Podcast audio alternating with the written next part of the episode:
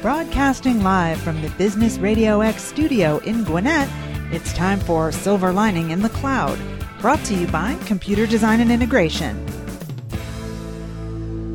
Good morning, everyone, and welcome to Silver Lining in the Cloud, brought to you by EMC and CDI Managed Services. I'm your host, Nicole Toptosh. All right, it's showtime, and it's my favorite day of the week. In the studio this morning, we have Kent Gregoire, CEO at Symphony Advantage, and we also have Myra Sisse, who is the managing member at Certification Consultants. Welcome to the show, everyone, and we're glad to have you. Thank you. Thank you. Kent, why don't you get the show started and tell us about Symphony Advantage and what you do there? Sure. At Symphony, we provide leadership development and business advice to CEOs. Um, as you know, the world of owning a business is complex, so we're doing that um, in the context of helping them work through complexities. And through exploration, um, we're there working with the CEO to help them identify unknown questions that can help them uncover really the hidden potential to help them continue to grow their business, or if they're getting closer to exiting, help them um, through the exit process. You spoke about hidden potentials. When identifying those hidden potentials for CEOs, what do you typically look for? I'm looking for things certainly that they're not seeing, they're hidden, um, but I'm looking for the levers that can be pulled so that it, they can, for instance, get greater growth um, in their top line. That's something that many CEOs are focused on. Uh, yesterday, I was working with a CEO. They're getting closer to exiting from their business, mm-hmm. and they're looking to increase their margins. And so, while there are other things we're working on, increasing their margins are really important, not just the top line margin, but also also the bottom line. Mm-hmm. So growth is um, at the center of many of our um, clients' companies. Growth is good, and increasing margins are even better. And to do that, it would require a certain level of motivation. How do you motivate them to move forward? Well, the motivation um, really comes down to why is it that they're looking to do it? I'm really getting deep and getting personal through that conversation. When we understand what their personal motivation is, we can then put in place um, the process that creates the behaviors that cause them to stay motivated. Um, that's one of the challenges I think oftentimes people have is they may be motivated at a particular moment. Mm-hmm. But making sure that it's sustained throughout the life of our engagement. Usually, our engagements um, are not project oriented. Um, most of our clients have been with us for many, many years, so we get to know them really well, and that's just part of the ongoing process. Mm-hmm. Now, you had mentioned living in the now. Can you explain what that is? Yeah, Living in the Now is a program that uh, was developed a little more than 20 years ago, something I'm extremely passionate about, not only because I use Living in the Now, but it's had a um, absolutely an outstanding impact on CEOs, their executives, and other employees. So, living in the now is looking at time in a very different way. Um, many have begun to realize that we're not able to manage time. So, it's how do we manage our time in the context of 24 hours in a day? And so, um, we work with individuals, in particular, beginning with CEOs, to make sure that they actually begin to um, manage themselves in the context of time. They're having control over their calendars, they're in communication with themselves and others. Um, and there's a lot to that program. Mm-hmm. Um, but when one actually decides to adopt it and we maintain um, the ongoing behavior of the program, people find a lot more um, sense of being in the now, which is why it's called living in the now. They're present. Mm-hmm. Stress goes down. More of the right things are getting done. They don't wake up and wonder, what is it I'm doing tomorrow? Mm-hmm. And they actually have no to do list, which is absolutely a major relief. I know because I was in overwhelm once myself. and still on occasion, uh-huh. I am. Right, right. Mm-hmm. Well, you know, time management is a key factor with living in the now. And you are not only a principal at Symphony, you're involved in leadership with two other companies. Currently, how do you do it all? Well, I can say living in the now is part of it, but it's maintaining a really strong mindset, first of all, um, around how I see success. I understand success is going to be dependent upon me and not outside conditions. Uh, that's very important. And number two, you know, I take a very high level of um, responsibility, empowerment, and accountability. Mm-hmm. You know, I'm not perfect at this. If I was, I wouldn't be very good in coaching others. So, mm-hmm. fortunately, I don't always do it right either, and I'm quickly reminded how I need to make a correction. Um, but it's it's around managing myself in time, it's around my mindset, and it's also clearly identifying the role of being a CEO. And that's where I see many CEOs getting caught up. They don't understand the role of a CEO mm-hmm. if they're looking to grow their company and manage, you know, very busy schedules.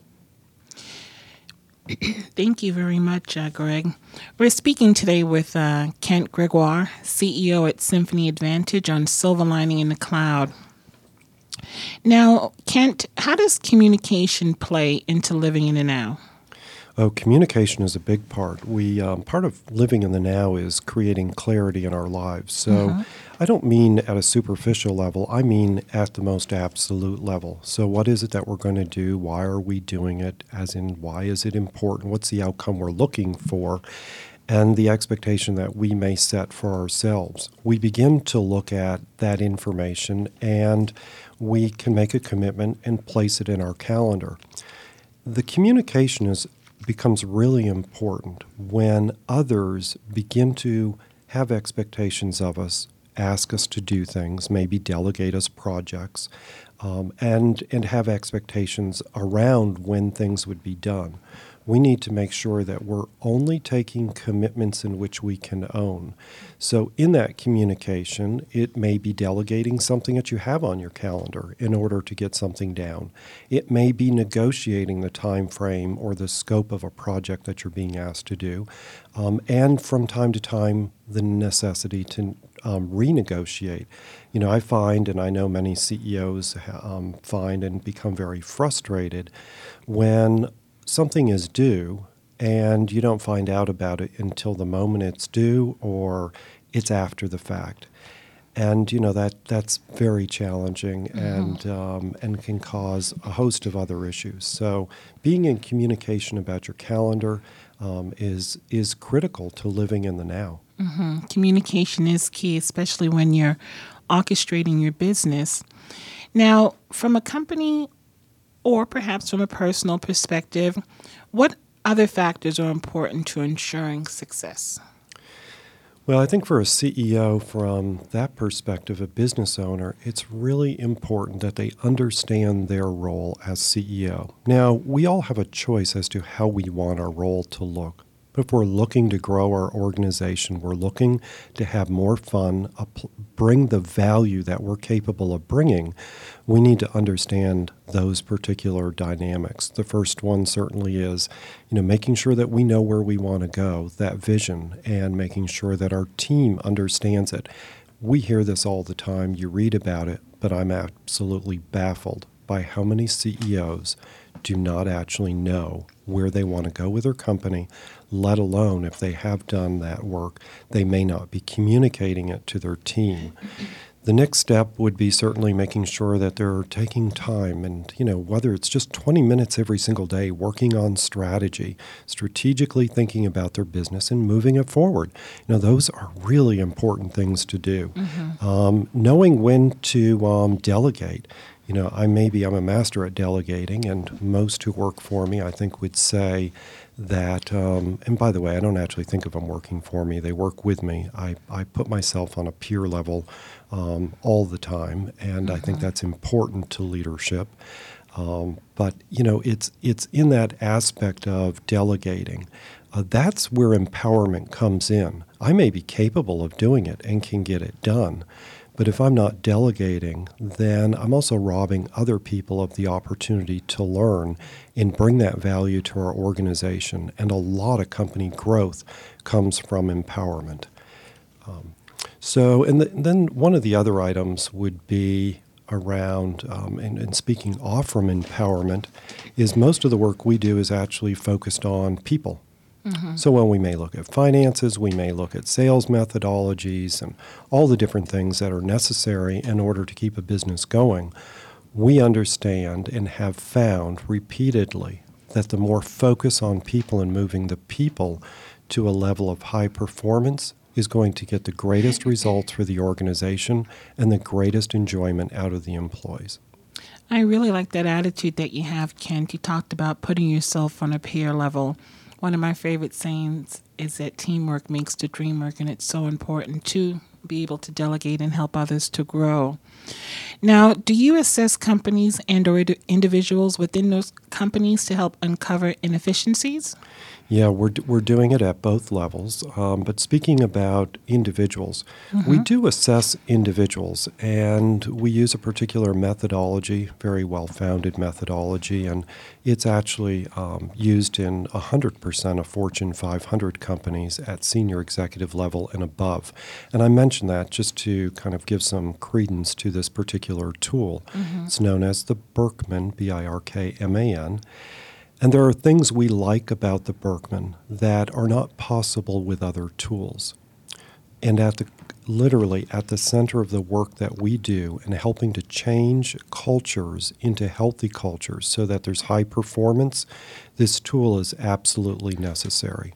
So we're certainly not a company that people hire us to do assessments. It's that the assessment is used during the process with clients to get the results they want. Mm-hmm. And we do say that that particular methodology is part of the success that we repeatedly see with clients. Mm-hmm. And we're getting success a lot faster as a result of it, which gives the business a lot more confidence in the work we're doing and certainly an ROI very quickly. Mm-hmm.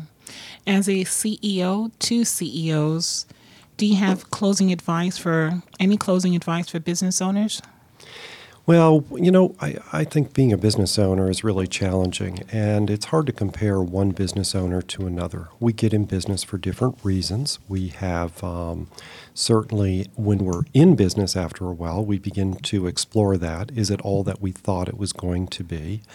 Um, it's honing that business so that it works best for the individual. And I think that's something that I see some business owners getting caught up in the act of all of these things to do um, versus finding the right people to actually execute in areas where they're not as strong.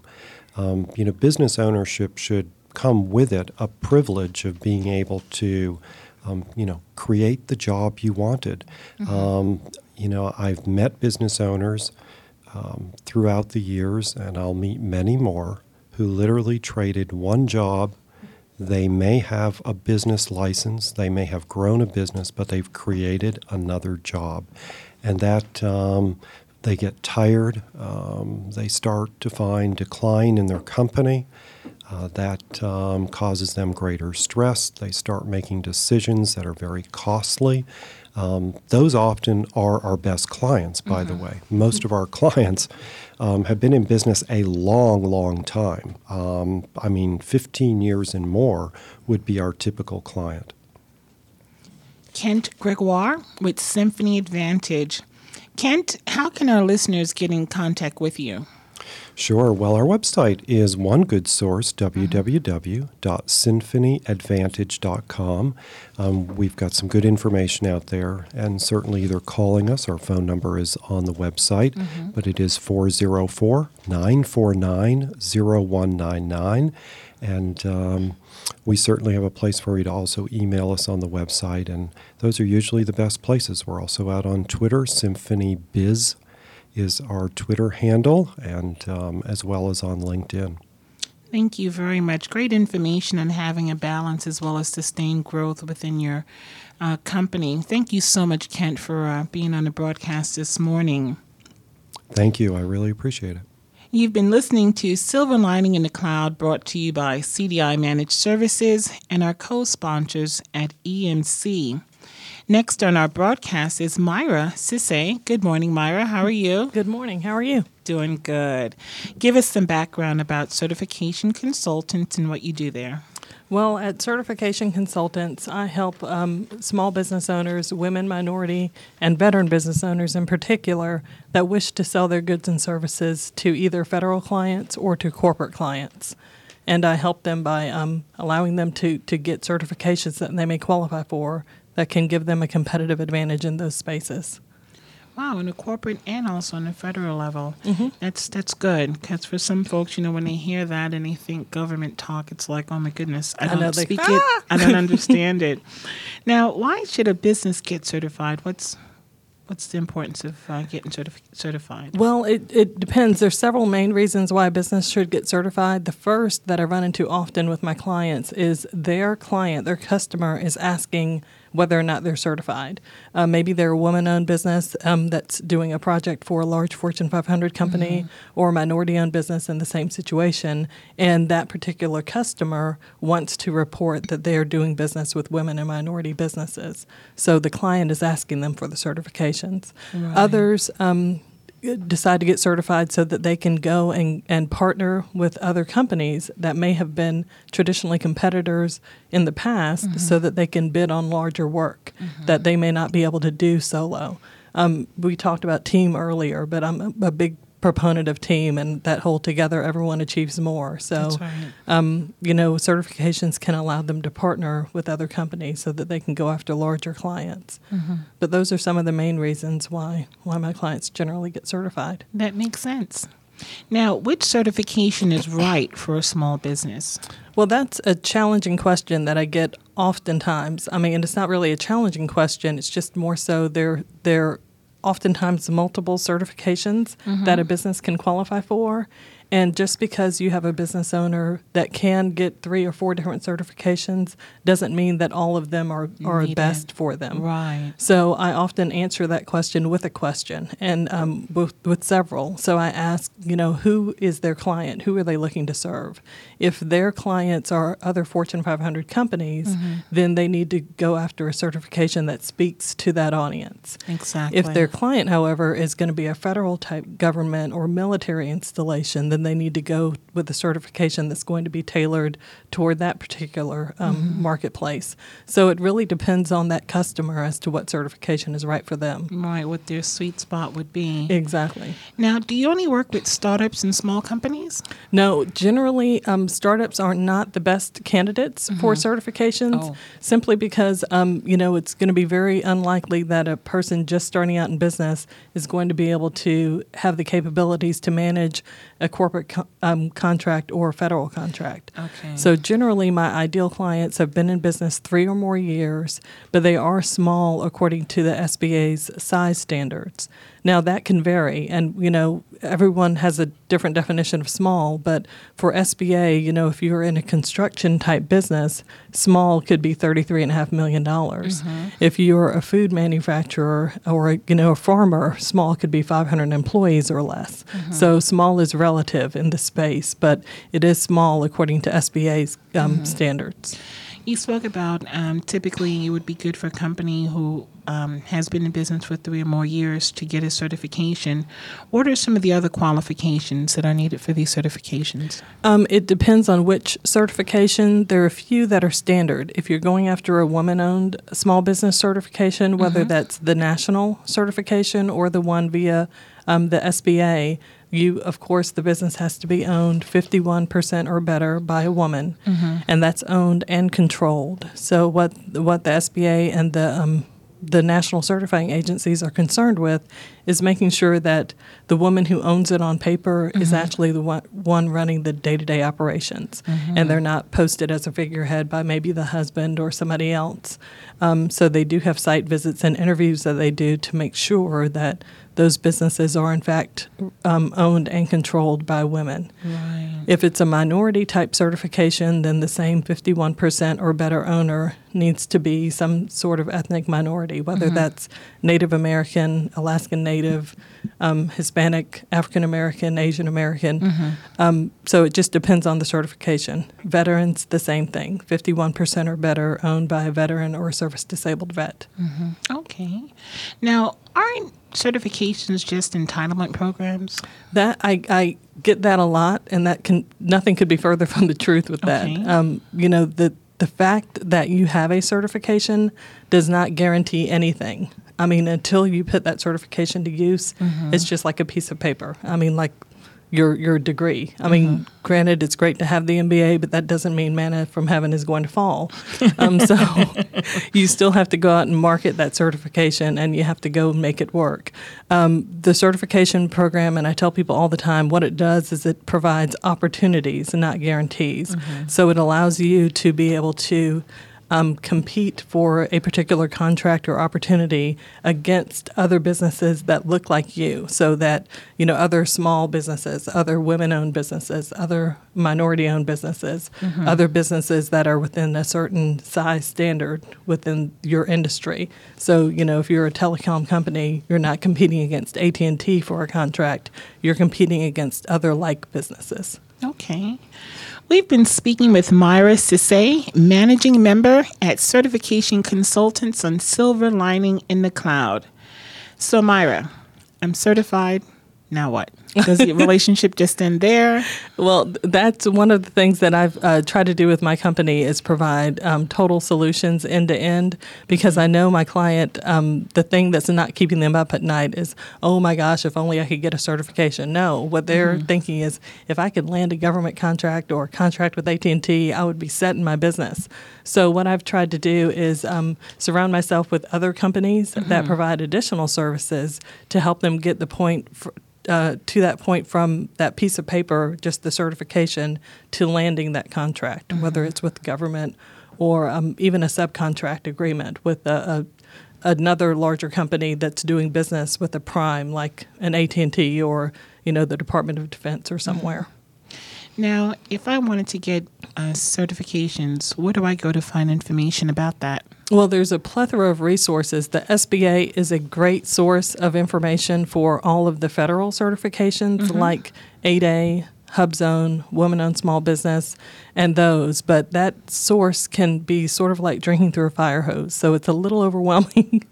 Um, I've got a ton of information, and what I do weekly with uh, newsletter articles is educate my prospects and clients about certifications, and I break it down in in what I think are more bite-sized chunks on my website. So I've got a blog and a website where they can go to also get information about certifications that are not necessarily um, the SBA certification, so the national certifications or your city, county, local certifications as well. Okay, well, a lot of resources are available. 20 plus years in the business, what do you enjoy most about what you do?